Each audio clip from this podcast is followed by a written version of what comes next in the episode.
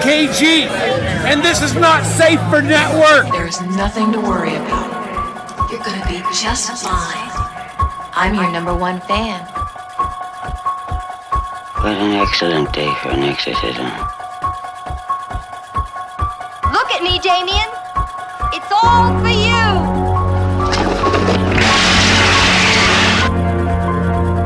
Throw you in the box. Who's in the box? What's in the box? What's in the fucking box? Welcome to Montucky Skies. I'm Biggs. And I'm Brennan. How you doing, Brandon?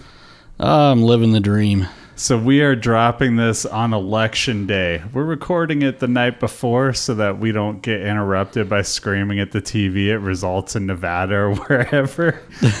but uh yeah. This is something you can uh, enjoy after you treat yourself and go out and vote. This is a, this will be your little treat. Or you could listen to it before you vote. Just make sure you go out and vote, please. It's kind of important this one. It could be nuclear winter otherwise. but uh how was your week? Interesting. How so? I did go and see Doctor Strange this week. Yeah, I did too. What'd you think? I thought it was a B B plus movie. B plus? Yeah, Yeah, I- had to grade it. I think uh, a friend of mine, William C. Riley, uh, has a five point system, but his five points are five is A, four is B, three is C, two is D. so on that level, I would have, like, I told him it was a 3.5. So, like, a high B was Yeah. what I was going with. So, yeah, I, I really enjoyed it. Um, there was a few things. Um, he pointed out, and I had to agree that some of the comedy went on a little bit too long. Like I love comedy in a Marvel movie, but like the cape thing went on a little too long. Yeah, I, liked I'd it agree. wiping his tears. That was funny, but it was like the cape fighting people went on a little bit long. Yeah, I would agree with that. Um, one thing I did really like was the they really played up the moral dilemmas he was having, like you know, as far as killing people. Like, I mean, the body count was one in Yeah. this movie.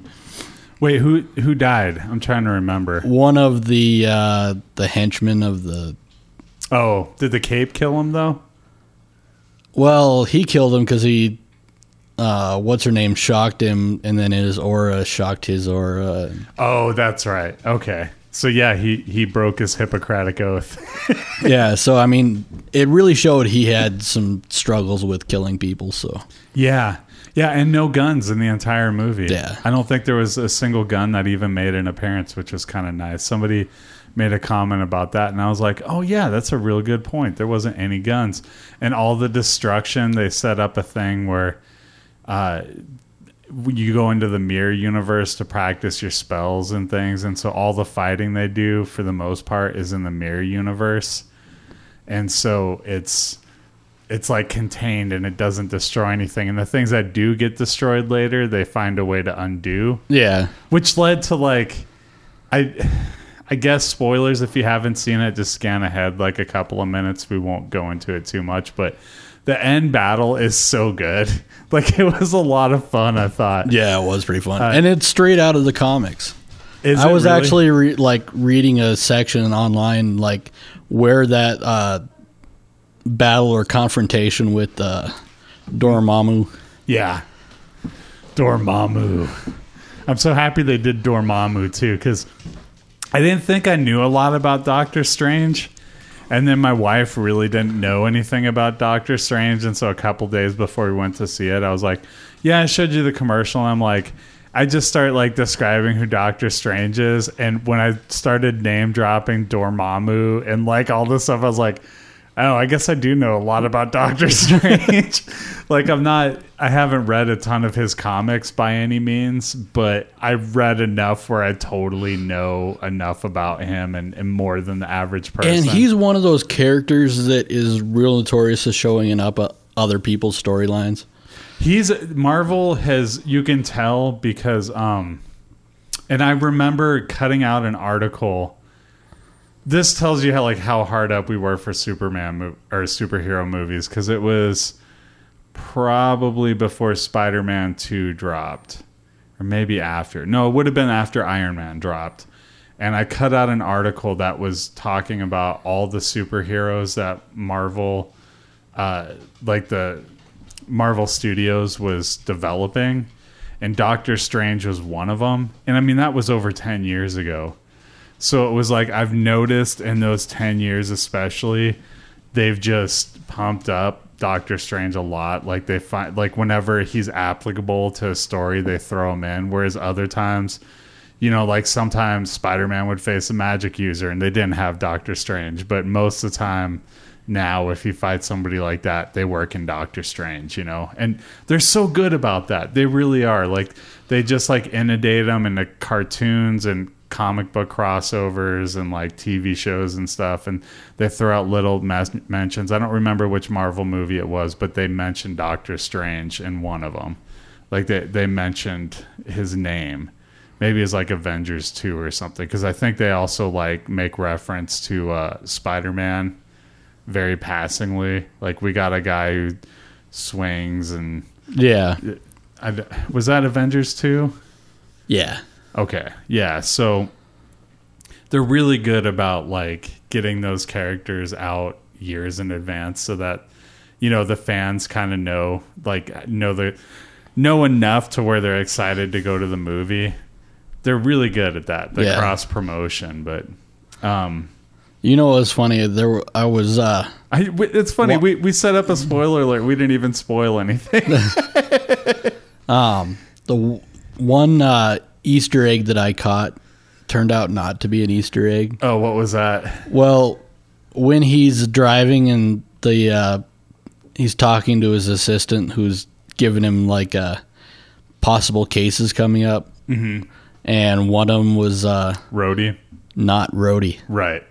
Yeah, I saw that and I thought it was Rhodey, and then it was pointed out online that doesn't work with the timeline because it takes place over a couple of years, which I didn't realize when I was watching it. Yeah, well But when that I think back on it, it makes sense. Like he's training, but they don't really tell you how much time passes. That and the other thing was is they had mentioned when he was talking on the Bluetooth that the person that was injured was Marines and Rhodey was Air Force. Right. But I did read who it probably was that they were talking about, and now, damn it, I can't remember who it was, but they actually were name dropping another character. Now the other thing that the other thing that kind of popped up with that same thing was it could be the guy that was in the suit that Justin Hammer was. Yes, that's that's what I was thinking of. Yeah, yeah, it could be a Luke Cage crossover. There's like a dude. No, probably not. That dude gets obliterated. You haven't watched Luke Cage yet. I haven't finished it. No, oh, so you're watching it? I've watched a few episodes, How far in are you? four or five. Four or five? Are you enjoying it so far? Yeah, I just I don't get an hour block to myself very often, so Did it? uh Did it go into his origin yet? not yet. Okay, so maybe that was episode six. I was trying to remember. I thought it might be six, but I wasn't sure. It's really funny. He's like, at one point, they managed to navigate it so he looks like he did in the 70s and 80s, and he catches a reflection of himself, and he's like, I look like a damn fool. it's really funny the way they kind of throw that out there, but. We got we got an appearance of an Infinity Stone. I think we were talking about that last week. Yeah. right? Yeah, so I I broke it down in case people are curious. Um, which Infinity Stones have shown up and where they're at currently, we think. So the the newest one obviously is the Eye of Ag- Agamotto, I think is how you say it, which is the Time Stone, and Doctor Strange left that in Kamar-Taj, and that's one I don't know that they ever established that that was an Infinity Stone in the comics. It doesn't matter because it works, you know, Yeah. the movies but that is one of those things that like that medallion basically just does what he needs it to do in the moment like they don't say that but like when the writers need something It's just one of those things like he's a magic what they user. need. yeah he's a magic user so he doesn't have like a specific set of like skills not a he- particular set of skills. no he's not liam neeson from taken he does not have a particular set of skills but I mean, he just throws out whatever spell he needs to. So he wears that amulet all the time, and it just does whatever the fuck he needs it to do in the moment, you know, in the comics. But um, that amulet is the time stone, and he left it in Kamar-Taj in in the movie. Uh, the space stone was the Tesseract cube in Captain America: First Avengers and the Avengers, and it's presumably in Odin's treasure room right now because Thor took it off, took it at the end of Avengers. Uh, the Reality Stone was in Thor 2, and it was given to the collector so that the two stones were not in one place, which I kind of forgot because that was the very end of Thor 2. Right. And they don't address it in Guardians of the Galaxy. They bring him another Infinity Stone, which is a so he ends up with the uh, Power Stone. but not for very long. No. Uh, the Mind Stone, which is Loki's scepter in the Avengers, is now in Vision's head, and that was also gave Wanda her powers and Quicksilver before he died in the MCU, and totally pissed off Fox. Uh, the Mind Stone we just covered. The Power Stone was in Guardians of the Galaxy. It's now kept in a vault on Xandar, and it's guarded by the Nova Corps. right. And finally, the Soul Stone has not been discovered yet. However, Adam Warlock possessed it in the comics. It was actually in his head, and he's he was supposed to be in Guardians of the Galaxy 2 was the old news that I'd heard. I don't know if that's still the case because I haven't heard anything about him or seen anything with him in the trailer. So we'll see, but there's a good chance that Adam Warlock has that Infinity Stone. I would say. I don't know if it's going to be planted in his head because they did that with the Vision, Yeah. but we'll see. We'll see what they do with with that one. But I'm betting Adam Warlock has it if he is in Guardians of the Galaxy too, and that sort of like places it across the universe. You know. Uh, was there anything else about Doctor Strange that, that jumped out at you? I loved the multiverse scene. Oh man, it was So there was so much fun. Yeah, it just That I was really glad I paid for the 3D for that part of the movie alone. Yeah, that just screams Steve Ditko to me. Like, I have looked at some of the older Doctor Strange comics and panels and stuff, and like he would try and draw the trippiest stuff, and uh, it it just seemed very Steve Ditko watching that. And there was other artists in the '70s, like the writer of Doctor Strange, and some of the artists were dropping acid in the late '60s, early '70s when they were doing like they would storyboard and come up with ideas for Doctor Strange while they were tripping on LSD. And so like it was really cool to see that represented on screen, especially with all the hands when he's in that universe with all the hands everywhere. that was so amazing.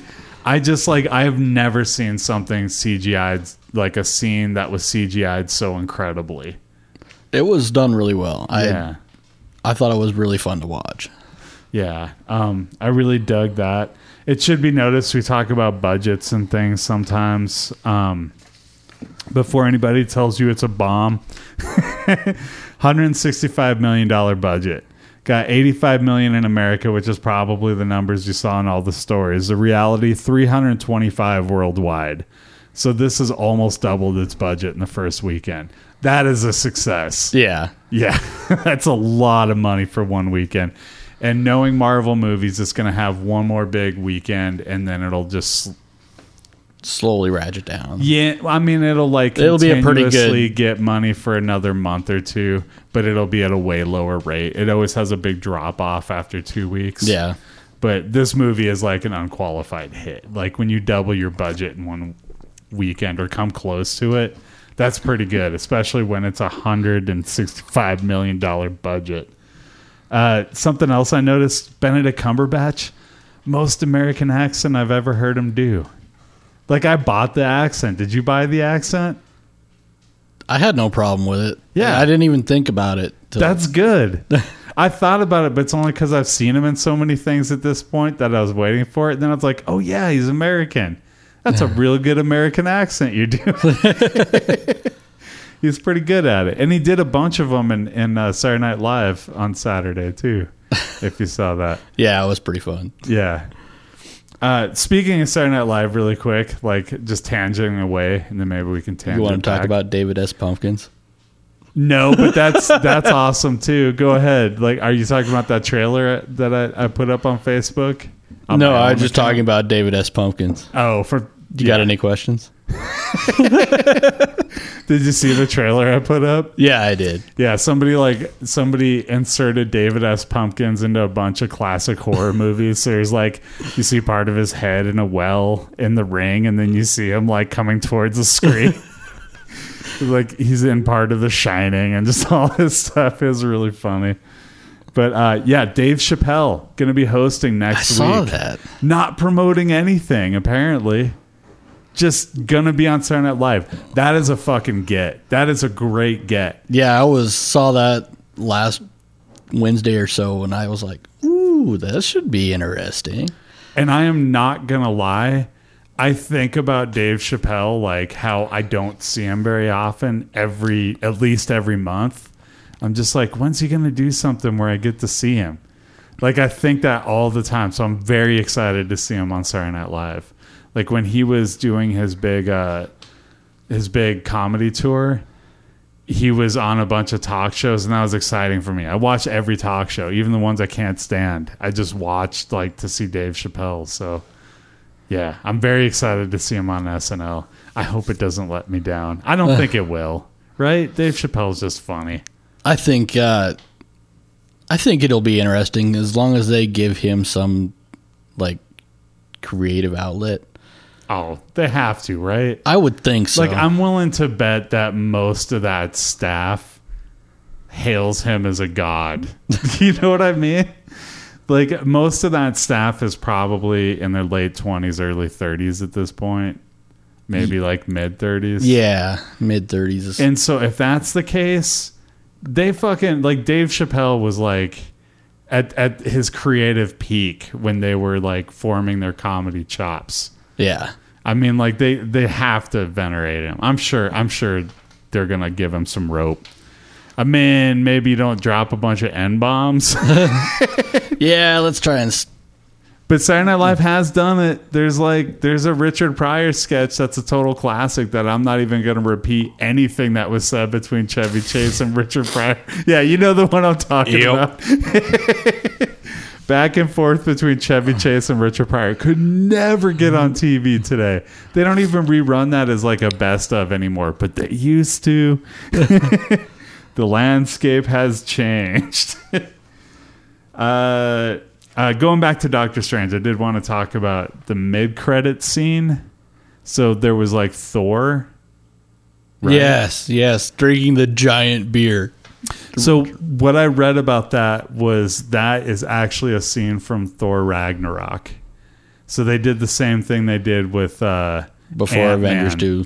Yeah, well, I think it was Ant Man. They dropped the Winter Soldier scene where he's like, "I know a guy." They have Bucky Barnes yeah. in the basement, so they dropped it from Civil War.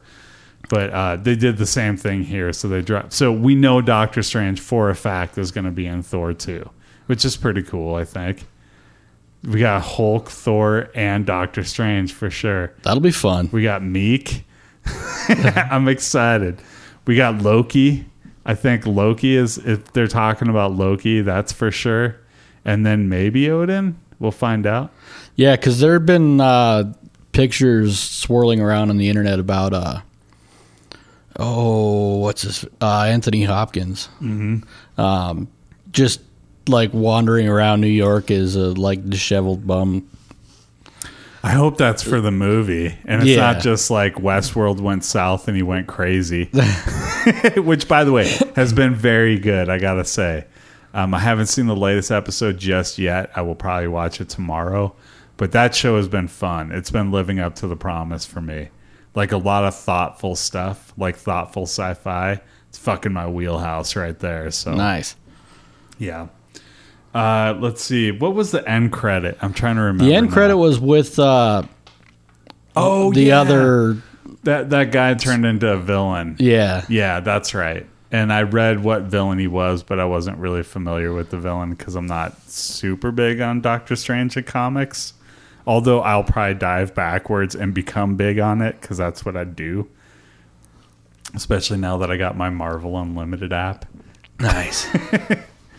Uh, I wanted to talk about music a little bit. Is that cool? Let's do it. All right. Um, so the first thing I want to mention was uh, kind of a big story. So Travis Tritt was complaining about Beyonce playing a song with the Dixie Chicks at the CMA uh, a couple nights ago. Uh, he put out a tweet that was like, "FYI, my band and I are gonna try to work on Beyonce's All the Single Ladies for all you diehard country fans who love traditional music," which would have been like an okay tweet but he kept going off and going off and it was basically saying Beyonce had no business being on the stage of the CMAs. So I kind of like broke down a couple of things to examine what Travis Tritt is trying to say. The first thing is past CMAs for performances have featured Justin Timberlake in 2015, Taylor Swift when she started her pop phase in 2014, Meghan Trainor in 2014, Ariana Grande in 2010, Kelly That's Clarkson, in- Grande. or sorry, Grande. Yeah, dude, I I pasted and it didn't have the e. Sorry. uh, Kelly Clarkson in 2010. They've all performed, right? Uh, musical event of the year for 2008 went to Gone, Gone, Gone. I've done, moved on by Alison Krauss. And do you know who the guitarist was? That would be Mr. Jimmy Page. Uh, Or no, that's Robert Plant. Why did I say guitarist? No. that, you know what? I'm giving you the point because you came up with it, and I said guitarist, and he's obviously the singer of Led Zeppelin. Yeah, Robert Plant. So they gave like a CMA award to Robert Plant like eight years ago. Uh, that's number one. Number two, single of the year and video of the year for 2003 went to Johnny Cash for Hurt, as well as album of the year for American IV the Man Comes Around, which is the album that's on. Uh, it covers Nine Inch Nails, Paul Simon, Sting, The Beatles, Depeche Mode, Roberta Flack, and the Eagles. Musicians on that album include Fiona Apple, Nick Cave, Don Henley, John Frusciante, the Chili Peppers, Mike Campbell, who's a guitarist for the Heartbreakers, Smokey Hormel, who played on Adele's 21 and toured with Beck, Joey Waronker, uh, with who was REM and Beck's drummer, and Billy Preston. So once again, not a whole lot of country there. It was produced by Rick Rubin, who is the producer for the Beastie Boys, Run DMC, Slayer, Public Enemy, Danzig, the Black Crowes, Red Hot Chili Peppers, Sir Mix-a-Lot, Tom Petty and the Heartbreakers, Lords of Acid, Nine Inch Nails, ACDC, System of a Down, Sheryl Crow, Rage Against the Machine, Eagle Eye Cherry, Aerosmith, and Jay Z. and there's other ones. Those are just the most notables that I picked out of there. Um, my last point to this is country music traditions come from folk and blues music, two of the influences that pop comes from. So are they really that different when you break it down? I mean, you hmm. listen to a Shania Twain song, is it that much different than Beyonce? Really? No, not It's really. really. not that different. Shania Twain won like armfuls of CMAs and performed almost every year for like I don't know how many years. A lot of years. I was looking it up. One of the few things I didn't write down on that. But in case you're still doubting me here, I'm going to give a quick music lesson. By quick, I mean a couple of minutes. So feel free to chime in whenever you want because there's a lot of stuff here. But everybody's going to learn something here. It's going to be fun. So, folk music, it started with the English, the Scottish, and the Irish traditional folk songs, right? That came into the United States. Then gospel music came about by combining spiritual folk music with African rhythms. Many African tribes communicated through djembe drums. They were taken away from slaves during that little time we white people don't like to talk about, uh, out of fear that they would communicate a revolt between plantations. Many slaves learned to play guitar and cross folk music with the rhythms to create the blues. Appalachian music took Irish and Scottish fiddle music and then combined it with spiritual folk music and the blues. Country music crossed folk music with the blues, as we said earlier.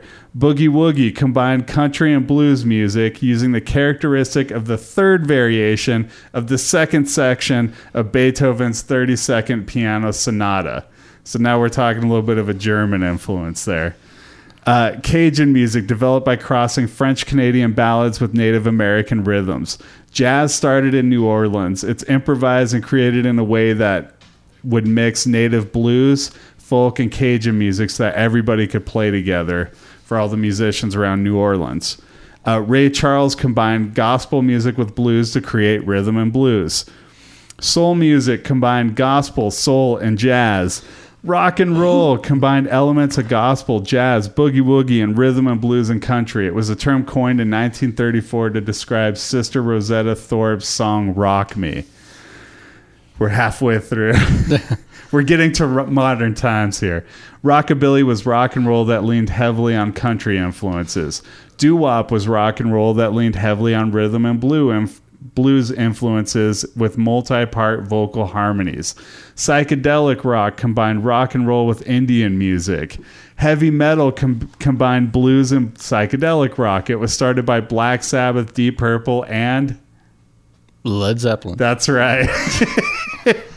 and you told me you always talk about Zeppelin one, and you always said it was more of a blues album. It is a very blues album. There's a lot of, uh, in fact, most of it was cribbed from uh, Muddy Waters tunes. So like Delta blues. Yeah, Yeah. And I didn't go that into it because I put everything into letters to keep track of where I'm at. And I went all the way to you here. So there was only so many genres I could hit. But I made sure to get all the things that equaled into the top genres nowadays. So moving on here. Pop music is a softer version of rock and roll that borrows from Latin music, country, and many other forms of music. Funk combines soul, jazz, and rhythm and blues, de emphasizing melody and chord progressions and creating a strong rhythmic groove with an electric bass guitar. Disco incorporates funk, soul, pop, and Latin into one form. Hip hop took funk, soul, and disco records, isolated the percussive breaks, and rapping over the music was created by a combination of scatting, scatting which was started by Louis Armstrong, by the way, yeah, And- jazz tradition. Mm-hmm, and jazz poetry. Electronic dance music mixed disco and Jamaican dub music. It started with musicians in Detroit and Japan. K-pop took dance and ballad and ballad aspects of pop music, combining them with rhythm and blues as well as hip hop. Every popular form of music in the United States has been created by combining music in some order from the British, Irish, Scottish, Africans, Native Americans, Germans, French, Latinos, Jamaicans, and Indians, which sort of gets me to the point that I'm actually driving at. Like Travis Tritt's not gonna say it's because it's like a black lady on stage, but it's kind of because it's a black lady on stage, and it upsets him. When it, when it was all these white people that I mentioned earlier, it's not really a problem. And apparently, immigration is the number one issue of Donald Trump supporters, is what I've been hearing lately. And I just I want you to think about this before you go into the polls. And I realize I'm probably not going to sway anybody, but really think about this for a minute. If you like any song that's done by an American musician, like any song whatsoever, I just covered them all. And you can trace that back to all these immigrants from all these other countries, essentially, and ones that we stole, essentially all contributed to all the music that we listen to. And you can talk about I only listen to this music or this music, but it all comes from roots of this other music. Yeah. Um, when I was in college, I actually did some studies on histories of America pop music, and it covered a lot of what you had just mentioned there. Um, the there are only two forms of music that I would say. Well, one is a 50-50 of what would what I would say originated in America. Okay. Like completely originated in America. Completely originated America. One would be Native American tribal music, Right. and that would be the only one that I would say would 100% came from America. The other one Which would let's be honest, how many Trump supporters are blasting like Navajo Navajo chants? Like No. not happening. And the other was um and part of this came over from the old world would be um Dutch hymnals Yeah. which But- are really right, not popular, right? But in the title, you just said Dutch. Yeah, like and- this came from Dutch but immigrants. the well, they orig- they when the people came over on the Mayflower, they the amount of singing that they did was almost none. After about 20 to 30 years, they actually started singing in churches in the North American continent and they started singing some of the old hymnals. That's so weird that they would wait like over a generation and then somehow know those songs. Well, they just started. I mean, it was really one chord progr- or pian- or not even piano, uh, uh, organ progressions. I mean, just real simple, simple stuff, and they were just hymnals that have been written from, you know, clear back in the uh, medieval times. in the fire and brimstone days. God, please kill Tim. Amen. That's a little state reference for all the state fans out there. It's right before Tim goes stomping off and goes, What they don't know is me and God are like, like this. this. And has his fingers together. And then you see God revving a motorcycle and he's got love tattooed on the knuckles of one hand and hate on the other hand.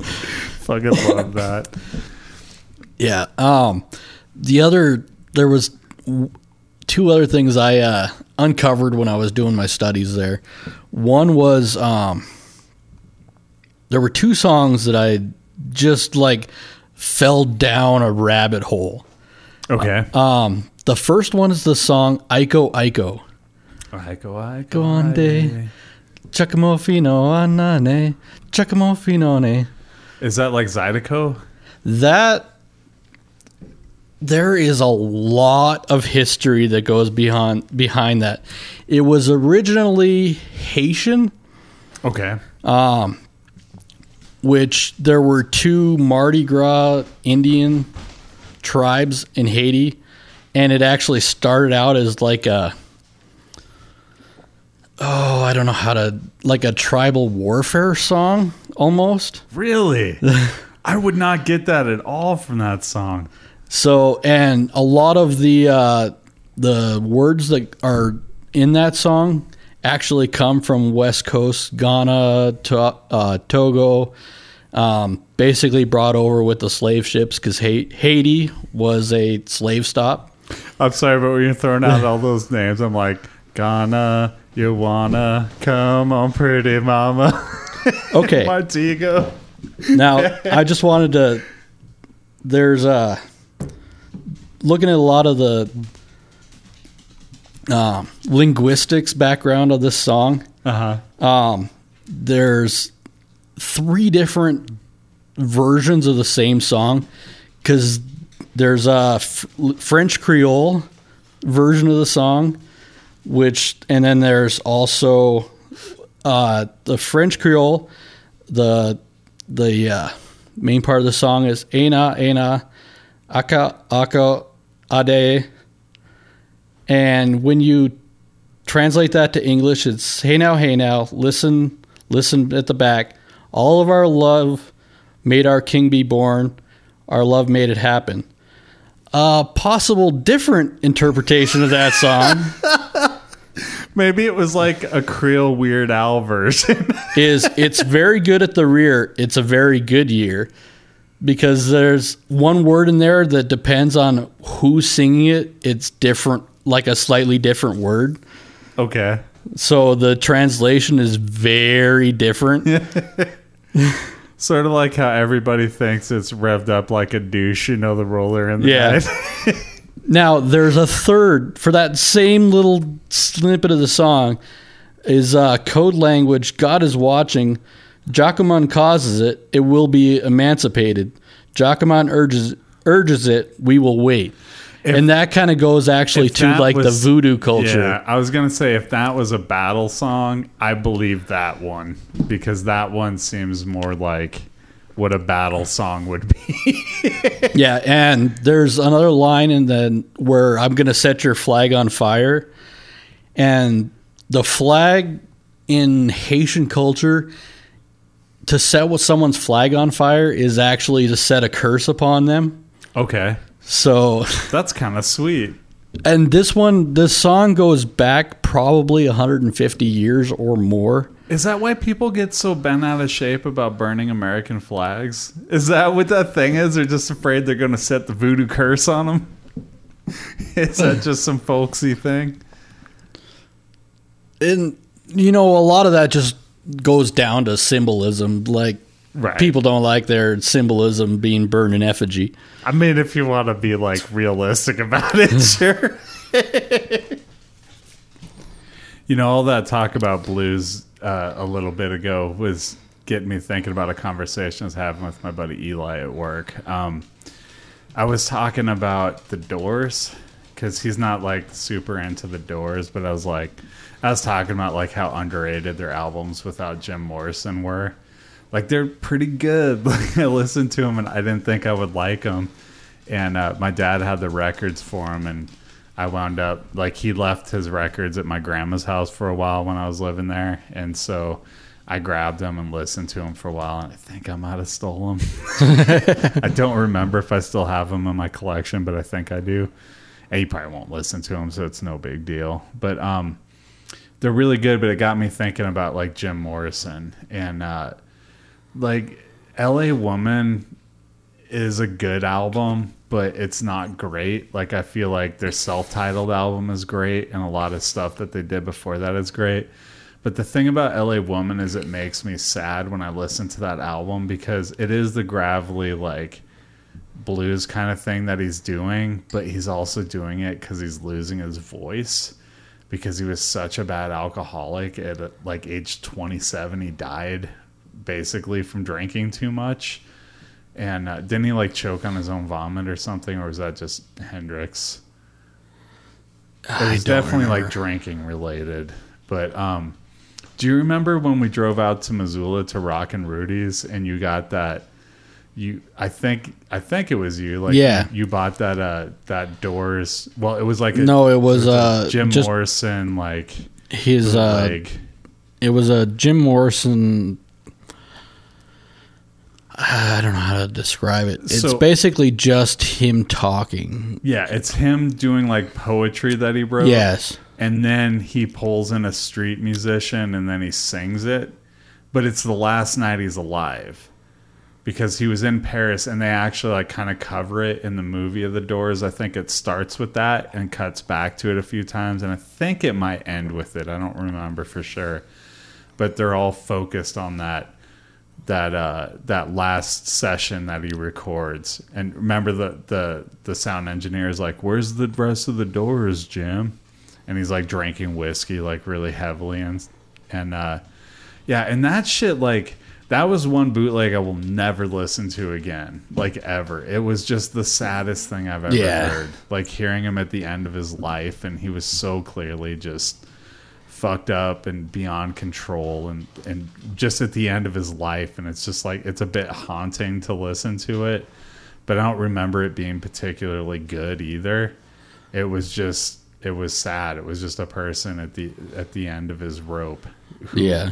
had somehow like hit these giant highs so fast and would be remembered for a long time but you know even today and he died in like 71 is that right? That sounds right. yeah and uh he's still still remembered and highly regarded but it's like just drank himself to death. But you wonder how many more good albums he would have had in him if he hadn't done that.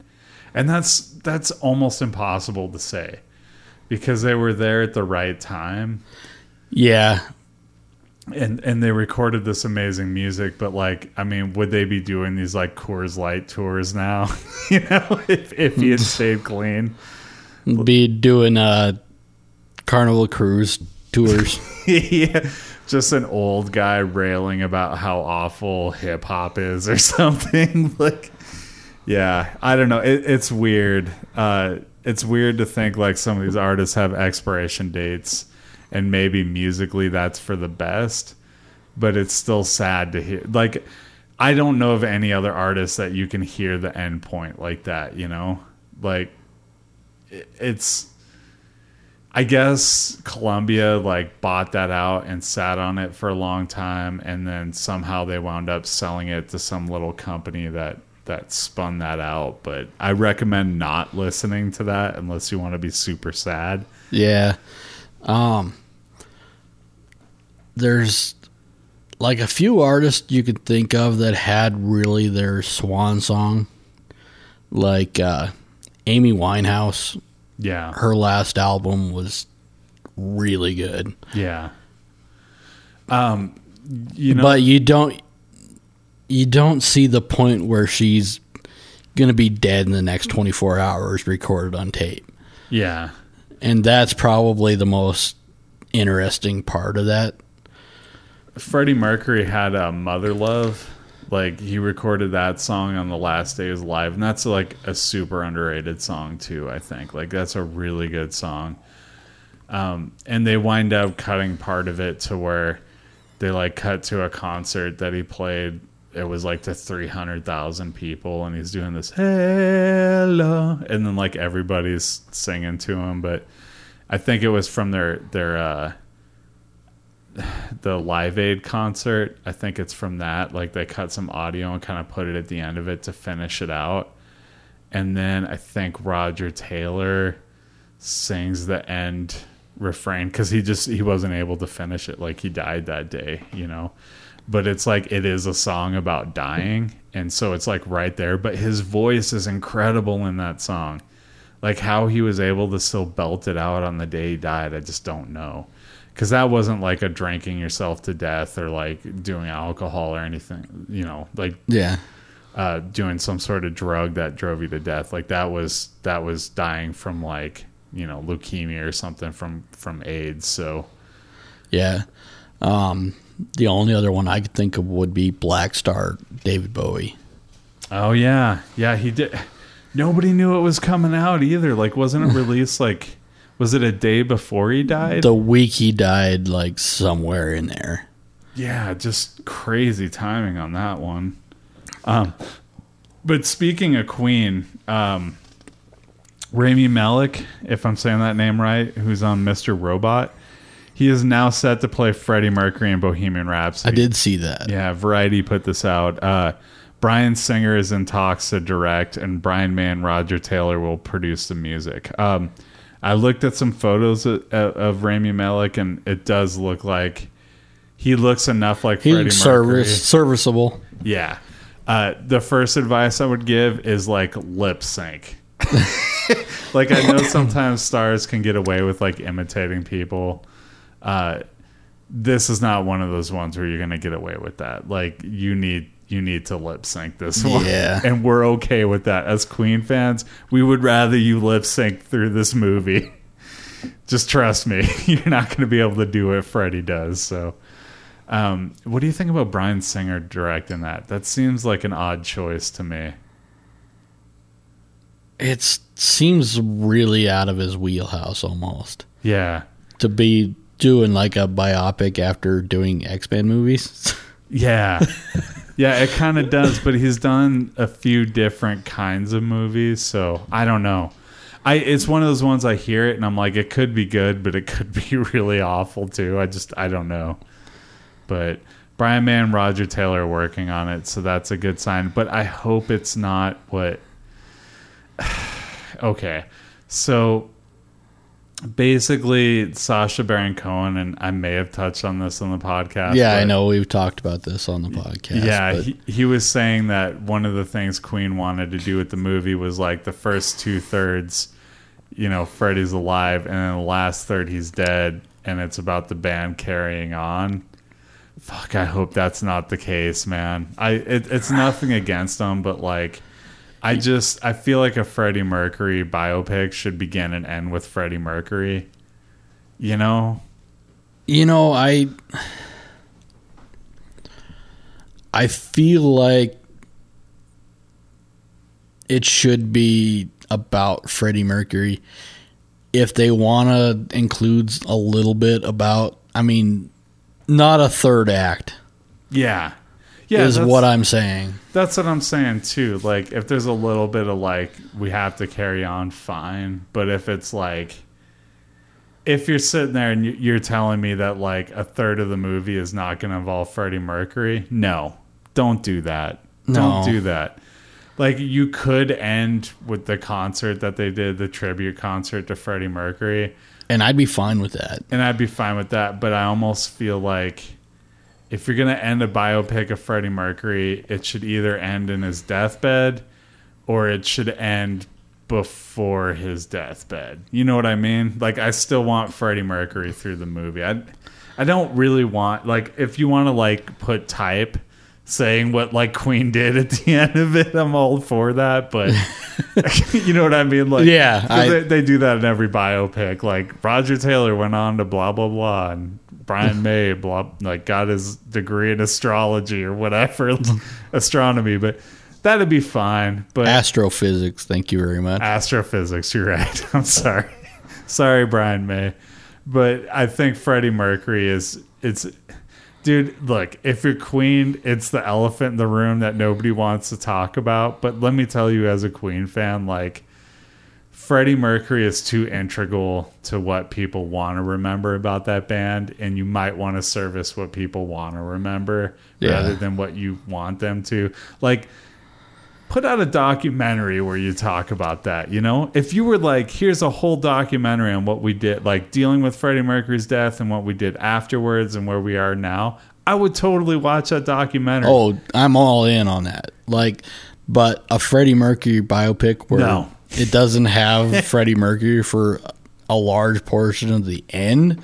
no, we don't want that. No, I don't want to remember Queen plus whoever it uh, was. that- Roger. Uh, God, what's his name? I don't remember. From he was Bad in Bad Company. Company. yeah. Yeah. I did And I, only Queen album I haven't bought. I, uh, I haven't seen. I haven't listened to that one either. I did. Uh, Roger. God, what is his name? I keep like Roger Williams? no. No. that's a that's an orchestral guy, isn't it? Um, and I keep thinking of uh, Roger Daltrey, and I know that's No, not right. no. Wrong band, and he's still alive somehow. Well, so is uh, what's his name from Bad Company. Yeah, I'm just surprised being in close You know, proximity with like Keith Moon that Roger Daltrey is still alive.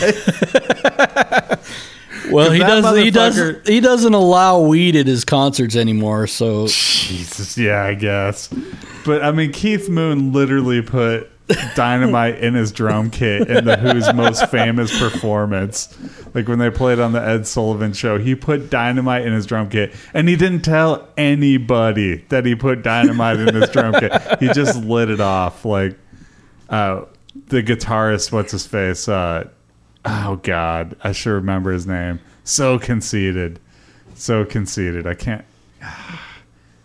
Anyway, uh, he's really pissed about it because apparently he lost some of his hearing from that. Paul Rodgers is the name we're Paul trying. Rodgers, uh, the the guy who joined Queen, who was from Bad Company. Yeah, You know, I actually did listen to some of the stuff that he recorded when he did that tour with Queen, and it was good.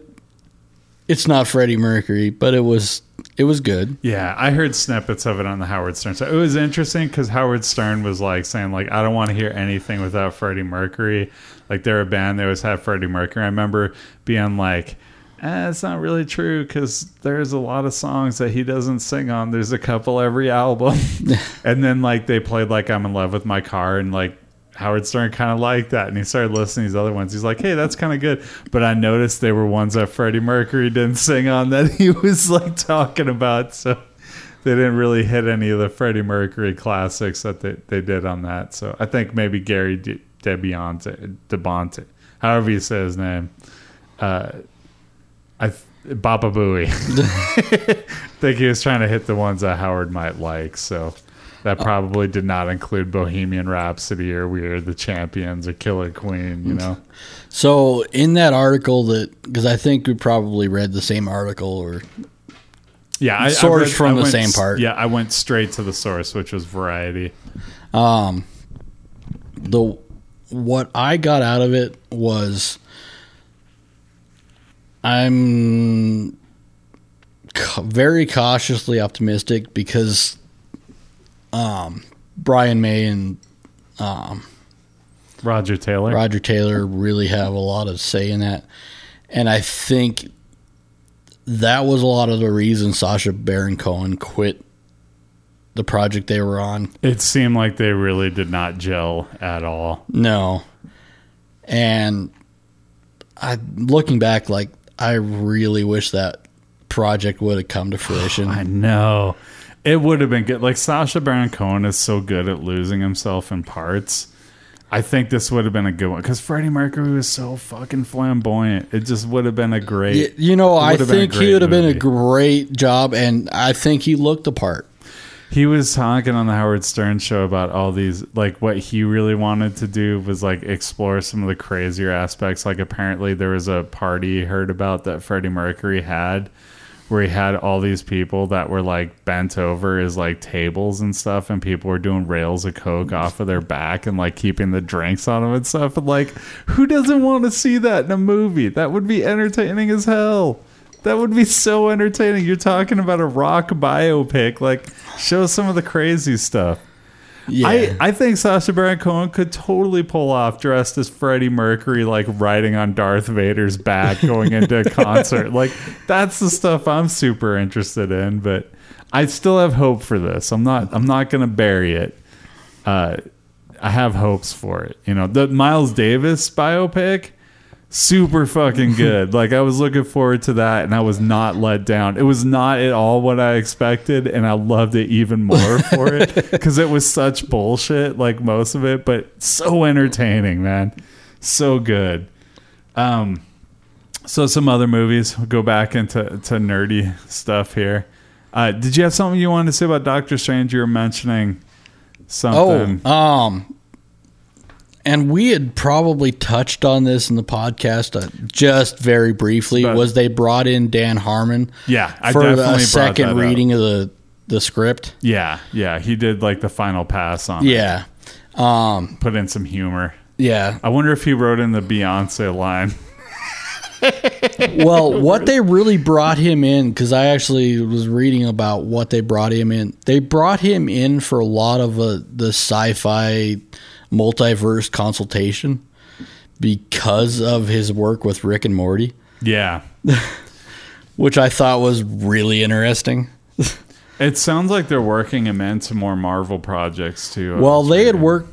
Um, some of the producers that Dan Harmon had worked with were have been involved with the MCU since the conclusion of uh, Community, and that is why in uh, Civil War, the guy that played Dean Pelton played the dean of MIT, which I thought was hilarious. Yeah.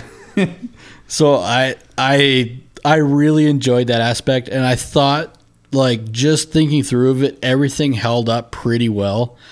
And the other thing I want to say is they did finally release a release date for the third um season of Rick and Morty which will be before the end of the year. Nice, nice. Uh, so giving equal time as the election, as they used to have to do with primetime TV, they had to give equal time to the main candidates, right? We'll give some equal time to DCEU, but we won't really give equal time. We'll just touch on it. Uh, the Flash just fired another director. The Flash movie, Yes, yes. for the movie. Yeah, that's their second director they fired for this one. Do you remember back when Zach was talking about this? But this was something legitimate I read, which was DC was talking about how in their universe, like Marvels, it was sort of the same style, and they were making all the directors conform to the style and the stories. And they said for this one, we're going to give control to the directors. Well, now they've like fired somebody, like one of the directors from Aquaman, or he quit, and they've gone through two directors for The Flash. And they're on their second director for Wonder Woman, and like you sit there and look at it, it's like Okay. Are you really giving your directors all this control? Like, I remember hearing a lot of stink about how Suicide Squad was changed drastically in the edit bay because of negative reactions to Superman Batman. Right? Yeah, So, is this all bullshit? I think it's a lot of bullshit. I think it's a lot of bull bullshit. Yeah, it sounds like Geoff Johns is starting to become the creative arm. However, that being said, before people raise your pitchforks and head towards Geoff Johns, if Wonder Woman is shit or The Flash is shit, like these are still ones that Zack Snyder had control over when he was sort of running the universe when he took it from Christopher Nolan. So I don't know. It almost feels like a suit is the one really calling the shots to me. You Yeah. know, like maybe even the same suit who was like, when they ran out of Harry Potter movies, they were like, "What are we gonna do now? We don't have any properties." And it was like, "Motherfucker, you're sitting on all these DC characters, and you think you don't have anything to do? no intellectual property to like explore? Just stupid." And now, what have they done? Right when you start seeing all these problems with DCEU, we got a new like spin-off of Harry Potter coming out where they're planning to do a bunch of movies. yeah, and it's it's only a problem if you make it a problem. I'm making it a problem. Dude. No, I I'm think it's I'm saying problem. like it you know shouldn't it, interfere. it shouldn't really be a problem because it's only a problem because you're making it a problem. Yeah, I just feel like Warner Brothers. I think that was a line about like we're giving the directors control or whatever. I think it's probably a suit who's like, no, you need to change this like over and over again, and then they're just like, fuck this, and throw down the script. I mean, we've heard about this happening with Marvel, maybe twice, twice that I can think of. Ant Man and Ant Man, yeah, with Edgar Wright and Black Panther, I think lost a director that they were looking at, or they're having a really tough time, and then they finally settled on. Uh, oh God, I can't even think of his name now. It's been so long since I saw Creed. uh, but yeah, so DC, just get your shit together. Um, It's really Warner Brothers. Get your shit together. yeah. The only other one I saw was uh, Tim Miller backed out of Deadpool 2. Yeah, that's Fox. Yeah. That's a little Fox news. Yeah, that happened, and uh, they were supposed to start filming in January, but that's not happening now. Um, they're trying to find a director. That's Yeah. a real problem. Bringing in a director and then Because they lost, because Tim Miller left and then they lost the uh, composer that did the music for it. Do we think Deadpool two is going to be good? I mean, I realize we can't possibly know right now, but what's your gut tell you? I am You can answer whatever I don't know. It's it's so much because they're they had a lot of great chemistry on the original Deadpool movie. Mm-hmm. Um, the between the actors, the writers, and director. I mean, there was just a lot of great chemistry there that I, you know, they're losing a lot of key parts of that, and, and it sounds like Fox is like, oh, we we actually have a great property in our in our midst that can make large amounts of bank, and I just wonder how much they are going to try and shoehorn in something that just doesn't work. Yeah. My gut tells me I look at First Class and I look at Deadpool, which are great movies, then I look at like the two after First Class and I think about all the other X Men movies and all the Fantastic Four movies they've done and Daredevil. And yeah, and just it's just like you I'm know, like, if you, know just what? the you odds just are this is not going to be a good movie. you know if when they start pushing into in their uh, thoughts for the movie, it just I mean because they really wanted a PG movie when the Deadpool was yeah, they first. wanted to be PG thirteen, and they were like, "No, we have to make this an R." and they really wanted the R, and it worked. And you know, when stuff like that, when they're really starting to push, you know, how they want their property developed, I think it really hurts the movie. So I, I'm got a lot of hesitation in that. And I will say, I'll probably see it because it's earned it's earned the goodwill where I'll give it a chance. Yeah. you know, uh, but it just seems to me with Fox like when you have a director who gets it, you need to stick with that director. Whatever you had to pay him, whatever like conceits you have to make, you got to keep in mind that he fought and made the most successful R-rated movie of all time. Yeah. And not only was it the most successful R-rated movie of all time, it was one of the most successful movies of the year. And it was released on fucking Valentine's Day. like, and I mean, we can laugh about the Valentine's Day thing, but what I mean is It- shit it that's is- released from like January and February. it is typically their C roll stuff that they're just yeah, that's the shit that they were like hoping for November, December, and it's like, nope, this isn't good enough. We're gonna push it out. There's two times. It's like right now, it's the stuff you see in like August and September tends to be stuff that like they don't have faith in, and then the next part is January, February. Yeah. That's any of those movies you see released during that time for like tentpole movies, they're expecting to fail. Like uh, they've just like thrown in the the towel, and like you typically get a hit, but not like not a hit like Deadpool was. No. like that was that was surprising to a lot of people, and so you clearly had a director who got it, who brought it in in the super low budget. You're a fucking idiot for not hiring him again. yeah. Like they haven't hired a director as far as I know yet. They need to get back on the phone and do whatever it takes. Like if, if a suit's got to get down on his hands and knees and like suck him off to get him back on the picture, you suck him off. Like you don't even think about that. That's your job on the line, man. like what better things do you have to do? That's Just- a two hundred and fifty million dollar suck off right there. just take the shot in the mouth and then run to the bank crying and like take your shower or whatever and then get up in the morning forget it happened. So you're in Hollywood, baby. It'll be fine. Everybody takes a shot in the mouth now and again. It I think we got the tagline for the episode. That could be the tagline for Deadpool too. Everybody takes a shot in the mouth now and again, and it has dual meanings for Deadpool. So it works. Let's see what other news do I have. Oh, oh, uh, doubling back to DC to give it sort of fair time. uh, Wonder Woman. Did you see the new trailer for it? I did. Yeah, so the thing that stuck out to me in this trailer was they showed where the Amazonians are from, and it doesn't look all washed out. Like the one thing I didn't like about the other trailers was they were still like cribbing the Christopher Nolan look, which I'm fine with Christopher Nolan doing Christopher Nolan look. It's when everybody else is copying Yeah. it, then it's like, come on, we don't need washed out colors on all this stuff.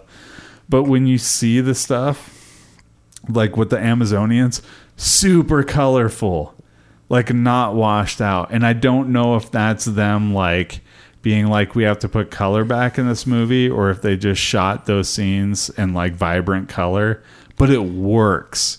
I like this colorful Wonder Woman. Can we please have more color, DC? Please? You know, because it's a bunch of women living by themselves. There's gonna be color. I mean, I'm just like I'm tired of seeing everything looking like a perfect drug from Nine Inch Nails, like that music video. Yeah. like so many people have cribbed that that color scheme, and that totally worked for like a four and a half minute video. I don't know about like a bunch of two hour movies. Like Yeah. it just gets so fucking drab sometimes. So I was really happy to see that. I liked all the bullet like reflecting with their bracelets. That You was know, pretty I, sweet. you know, the one thing I did notice about that trailer is Wonder Woman isn't on her knees the entire time. Yeah, that was pretty nice. you gotta take a shot in the mouth now again. yeah, I think that does have to be the title. Was there anything else that stuck out to you? Just No. the knees. Yeah, the um the between the um the Justice League and Wonder Woman, I really like the music and even uh bringing it back the Logan trailer with the hurt. Back to Fox. Yeah. Yeah, I did like. I But did let's like just bring it back to what we were talking about with Johnny Cash earlier with Yeah. hurt. Yeah, dude. I mean, why not? it's a good song. It's a good cover of Nine Inch Nails, dude. That was Johnny Cash covering Trent Reznor. If you're gonna be all like, all crotchety about like what's allowed to be in country music, I mean, he was covering like an alternative, like what industrial Industrial rock, rock, yeah. yeah. I mean, it's not really industrial that particular track, but it's totally an industrial rock album. Yeah. Like that's definitely an alt rock song, you know. I yeah.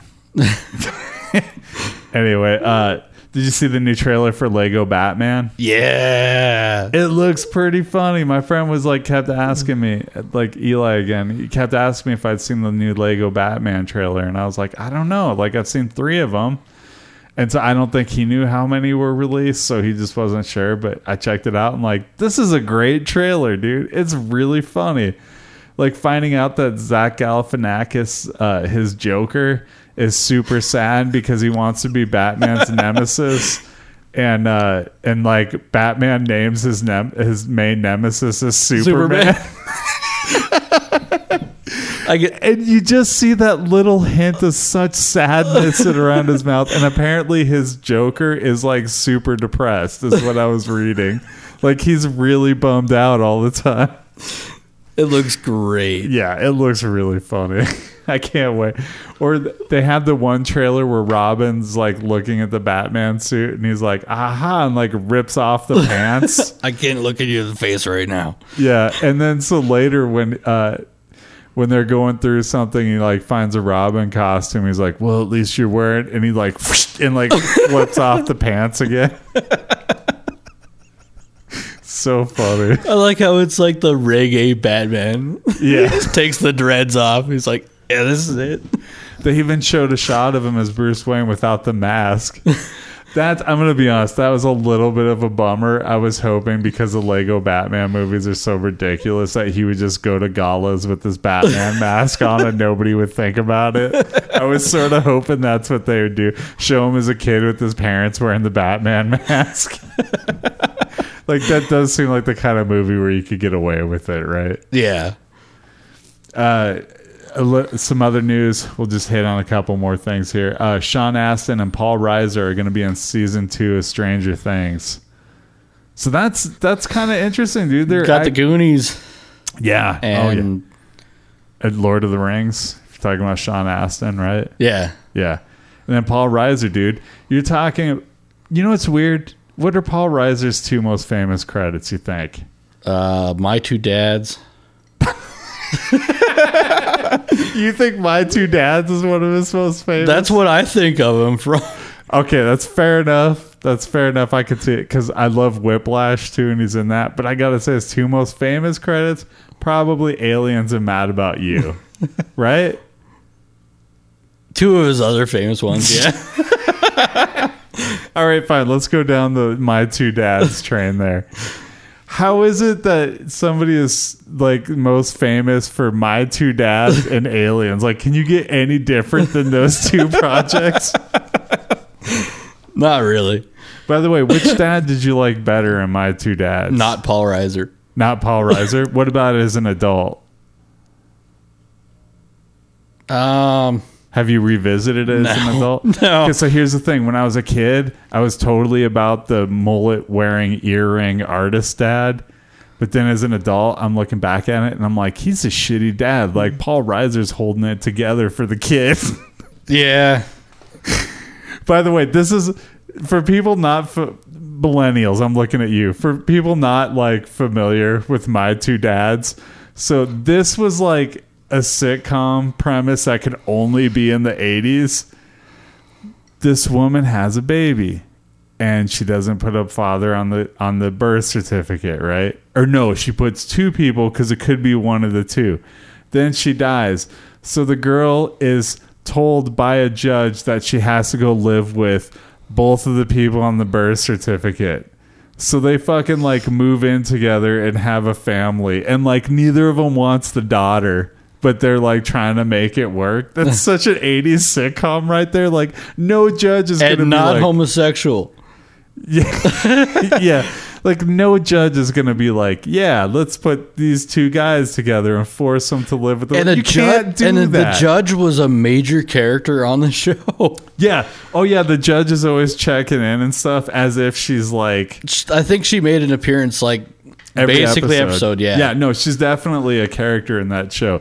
She's basically like CPS in this show, which is fucking ridiculous, dude. A judge does not get involved No. in these people's lives. That does not happen. Yeah. Oh, 80s. You've done it again. Uh, the last thing I just wanted to hit on quick. So, The Simpsons just renewed for two more seasons. Which will put them past Gunsmoke. That's right. Most scripted shows ever. Gunsmoke had 635. We know The Simpsons is on 602 right now. So that'll put them somewhere around like 620 at the end of the season.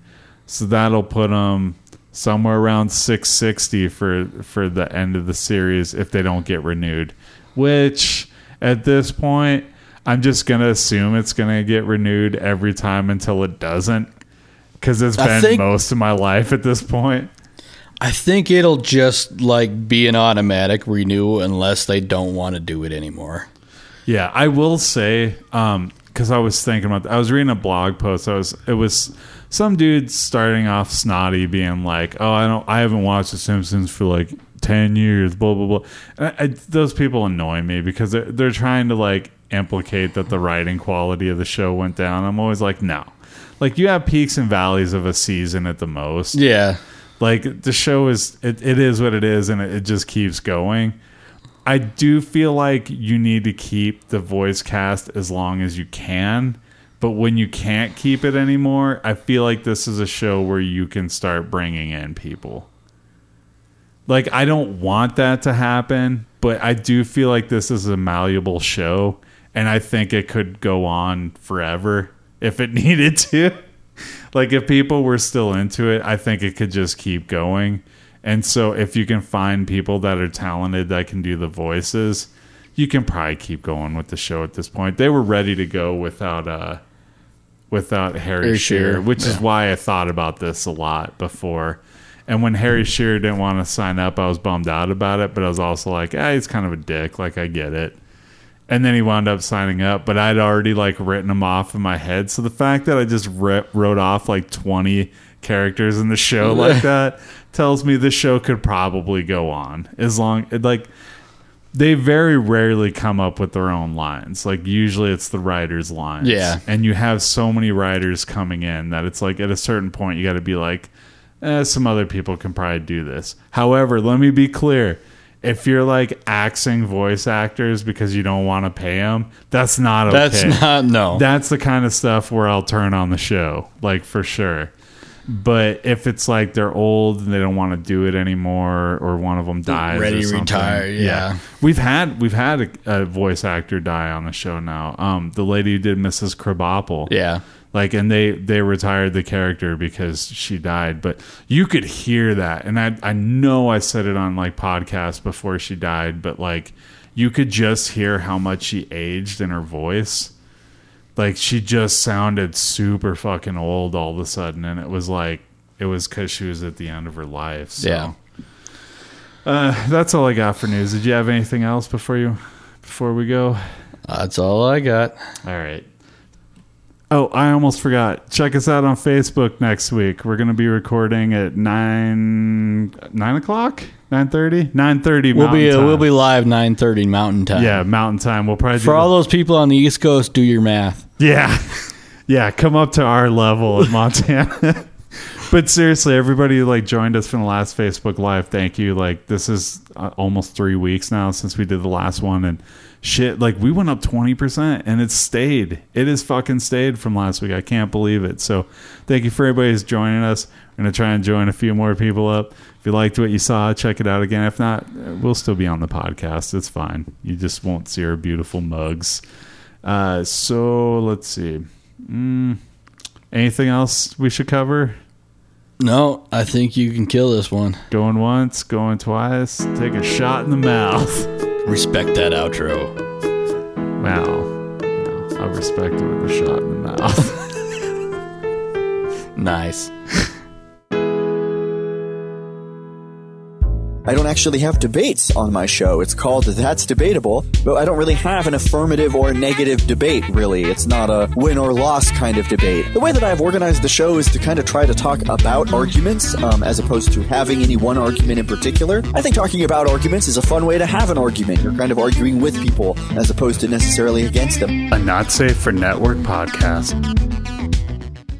You take that OE, you drink it down to the label. Yeah. You uh, get yourself a funnel from a gas station. uh, you then pour sauce in up to where the, the malt liquor started. Fill her back up. hmm So you got yourself a little bit of a buzz on because you just drank about a third of a bottle of malt liquor. Put it inside yourself. Experience what we just had the absolute privilege of experiencing in such a thickening. Yeah. I don't see any way that anyone's ever going to regret this. No. We had a good life.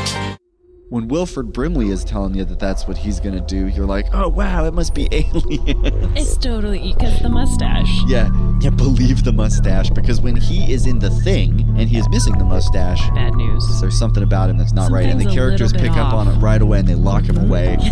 you know, the plot suggests it's for other reasons, but he is a man that should have a mustache, and when he doesn't, it codes for strangeness. And just all around wrongness and weirdness. The Alien Movie Project. Hi, I'm Biggs. Check out my podcast, Biggs on Film, where I do insightful commentaries on films that you love. Uh, Gort the robot, they call him Newt. Yeah, Newt, like like he's uh, Norwe- Norwegian. Yeah, he's mostly Norwegian, mostly. The two fencing skeletons in the back are the worst. I know they're the best. Like it's no wonder they lost this battle. That's a gross looking punching bag. Dude. Oh, I'd yeah, be that worried punching- about getting salmonella punching that bag. I think he might have given that punching bag salmonella. Well, every now and then it's insightful. Find us on iTunes.